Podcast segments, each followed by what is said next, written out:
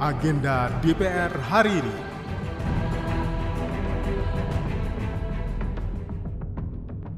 Halo, apa kabar? Saya Tiara Mustika kembali mengajak Anda mencermati agenda kerja Wakil Rakyat hari ini, Senin 31 Juli 2023. Mulai jam 9 pagi ini, Badan Keahlian DPR RI melaksanakan fokus group discussion di ruang Abdul Muiz, Gedung Nusantara, Kompleks DPR RI Senayan, Jakarta untuk membahas implementasi Undang-Undang Nomor 21 Tahun 2007 terkait tindak pidana perdagangan orang atau TPPO dalam perlindungan masyarakat. Di jam 10 pagi, Komisi 6 akan melaksanakan rapat pembangunan wilayah bebas korupsi bersama Arsip Nasional Republik Indonesia atau ANRI, Arsiparis Sekretariat Jenderal DPR RI, dan Tim Zona Integritas Biro Persidangan 1 Sekretariat Jenderal DPR RI. Jam 1 siang akan diselenggarakan lanjutan rapat Komisi 6 terkait pembangunan wilayah bebas korupsi bersama seluruh mitra Komisi 6.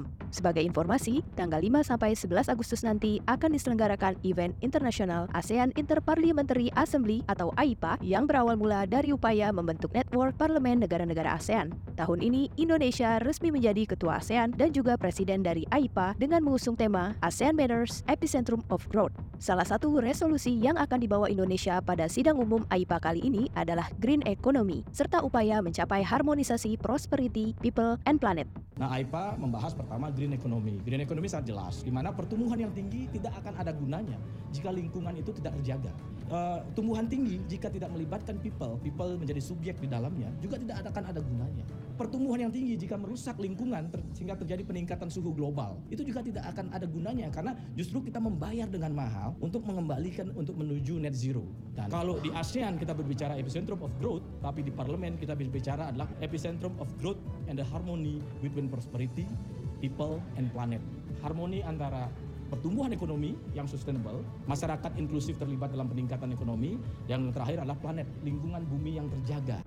Saat ini DPR RI sedang memasuki masa reses. Dalam masa reses, anggota DPR bertugas di daerah pemilihan masing-masing untuk menyerap aspirasi dan masukan dari masyarakat atau konstituen. Bagi yang ingin menyampaikan aspirasi, Anda bisa langsung mendatangi rumah aspirasi yang dikelola oleh anggota dewan. Demikian agenda DPR RI hari ini. Simak dan ikuti terus kegiatan DPR RI serta dengarkan siaran langsungnya melalui website tvr.dpr.go.id/radio. Saya Tiara Mustika, sampai jumpa.